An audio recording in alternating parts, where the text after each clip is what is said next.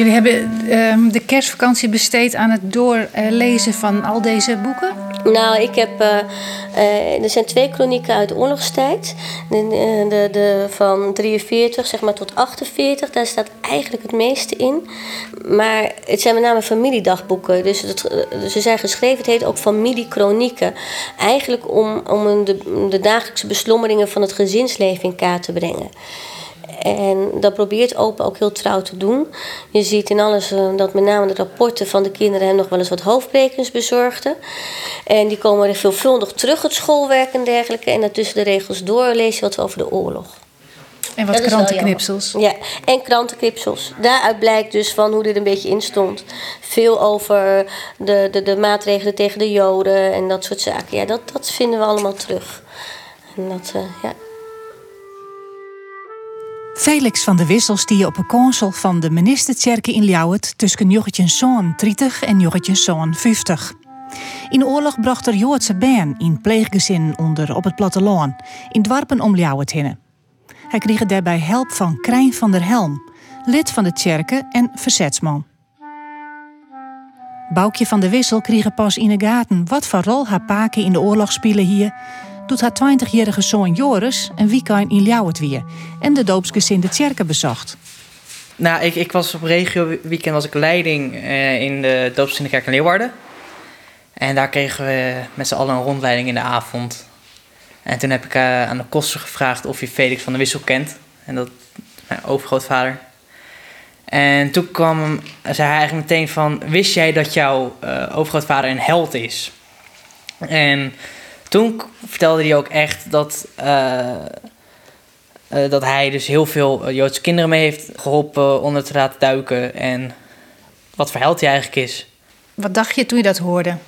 Dat is, ik, ik, vond het heel apart. Want ehm, nou, ik wist wel dat hij iets gedaan had in de oorlog. Dat, dat, dat wisten we allemaal. Maar dat het echt zo groot was, hadden we geen idee van. Of ik ook niet.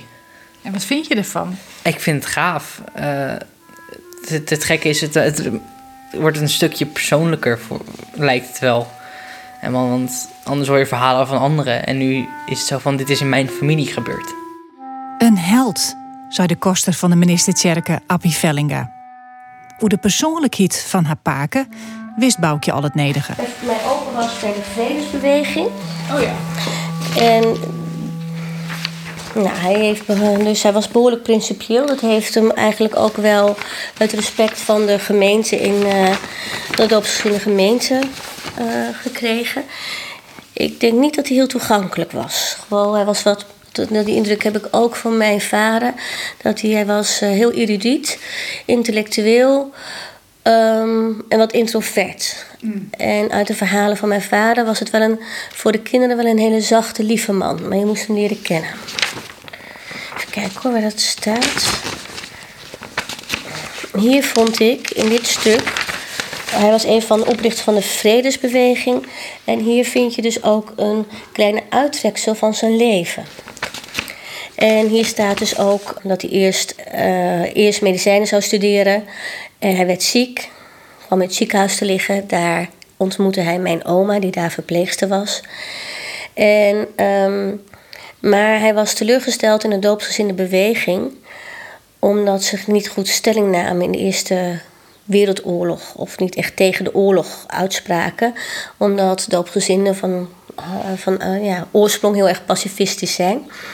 Toen is hij eerst ehm, onderwijzer geworden en later is hij toch, eh, heeft hij toch een beroep aanvaard voor het eerst in Adenburg.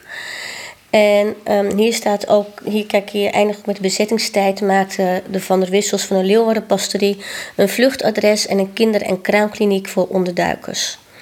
Even voor Dolle Dinsdag werd Van der Wissel opgepakt. Hij zou tot vlak voor de bevrijding op het eiland Borkum verblijven. Daar weigerde hij consequent te werken aan bunkers. Hij wist duidelijk te maken dat hij precies eh, zou hebben gehandeld tegenover een Nederlandse overheid en ontmoette zowaar respect voor deze houding. Op de eerste zondag na de bevrijding van Friesland gaf zijn eigen gemeente blijk van een dergelijk respect door na de preek spontaan op te staan. Een week later overkwam hem na een preek voor gevangen politieke delinquenten hetzelfde. Felix en zijn vrouw Beb hierne ik in haar eigen huis aan de Emma-kade Joodse onderdoekers. In augustus 1944 werd Felix arresteerd en naar een werkkamp op het eiland Borkum bracht. Mijn uh, grootouders hadden wel een uh, houding van, uh, ja, ook wel een beetje, hoe zeg je dat?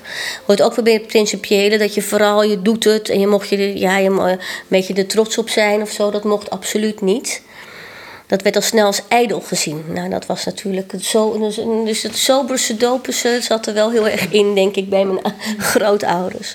En heb je hem persoonlijk gekend? Nee, hij is overleden in 1962. In juni 1962, volgens mij was hij 69 jaar. Um, mijn opa had niet een hele sterke gezondheid. Op een gegeven moment werd hij wat fragiel. Tenminste, dat heb ik uit de verhalen hoor van mijn vader. Mijn vader vond het wel jammer dat wij zijn vader nooit hebben gekend. Juist omdat hij toch wel heel erg op hem gesteld was. Maar mijn oma is bijna 92 jaar geworden. Dus uh, zij. En uh, zij is in 86 overleden. En heeft je oma verteld over haar man, over Felix van de Wissel?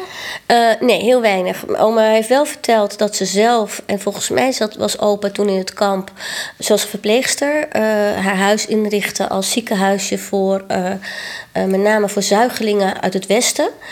En um, dat was natuurlijk ook de hongerwinter. Dus ja, het kan, best, het kan best zijn dat dezelfde groep mensen die, uh, die de Joodse kinderen richting Friesland brachten, ook deze kinderen natuurlijk naar Friesland brachten.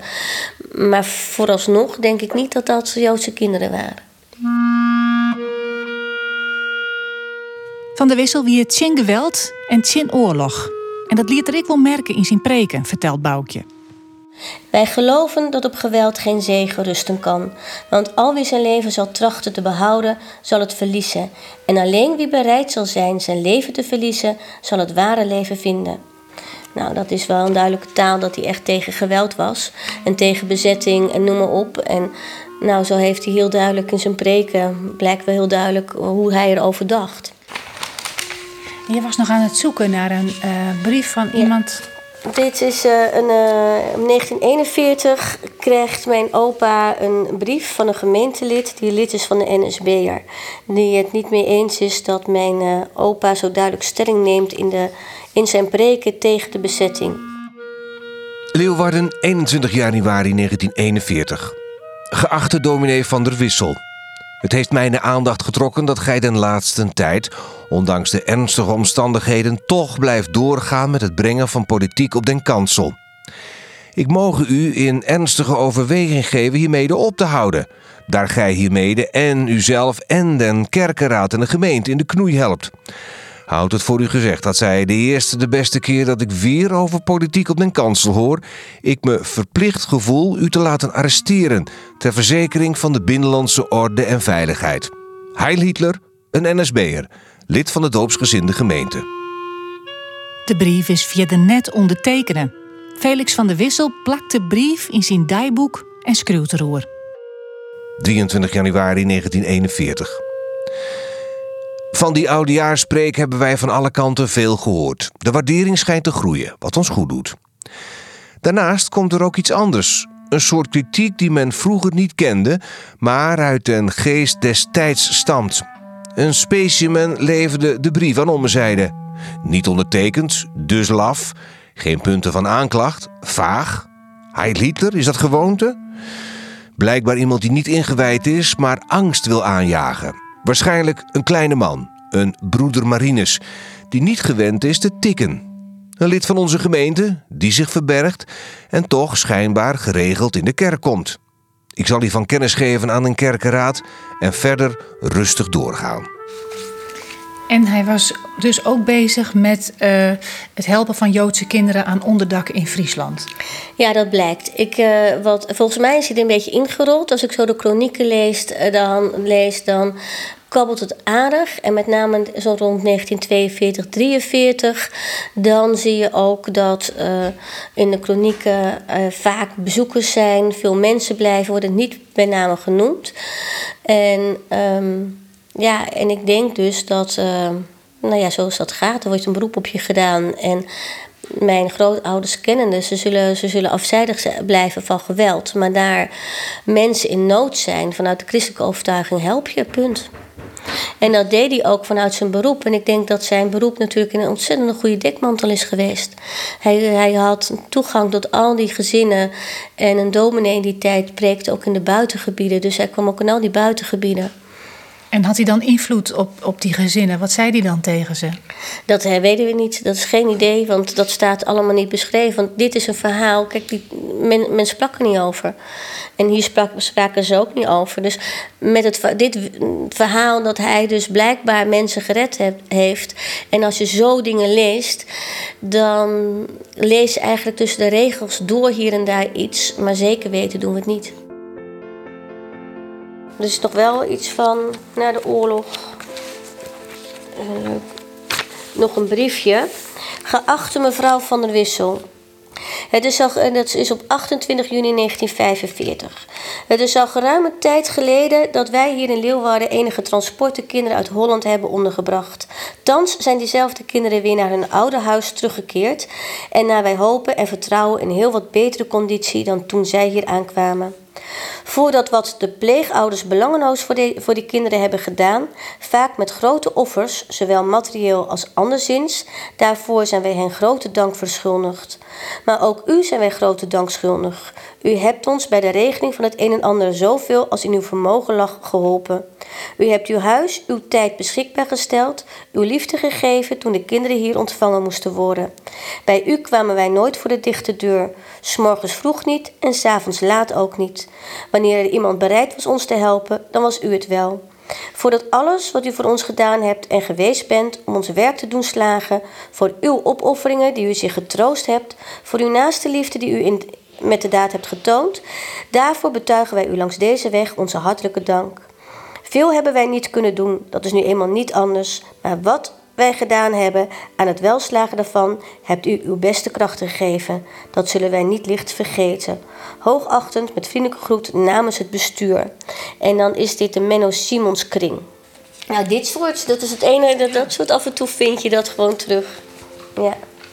Nu je dit allemaal uh, ja, hebt ontdekt en hebt gelezen, hoe is je, eigen gevoel ten opzichte van je grootvader?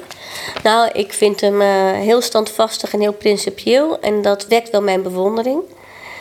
Um, maar ja, het is, het is best wel lang geleden gebeurd. Het is jammer dat je dit niet uit persoonlijke overlevering hebt, nog van mijn grootouders, nog van mijn vader. En daardoor blijft het wel heel ver weg.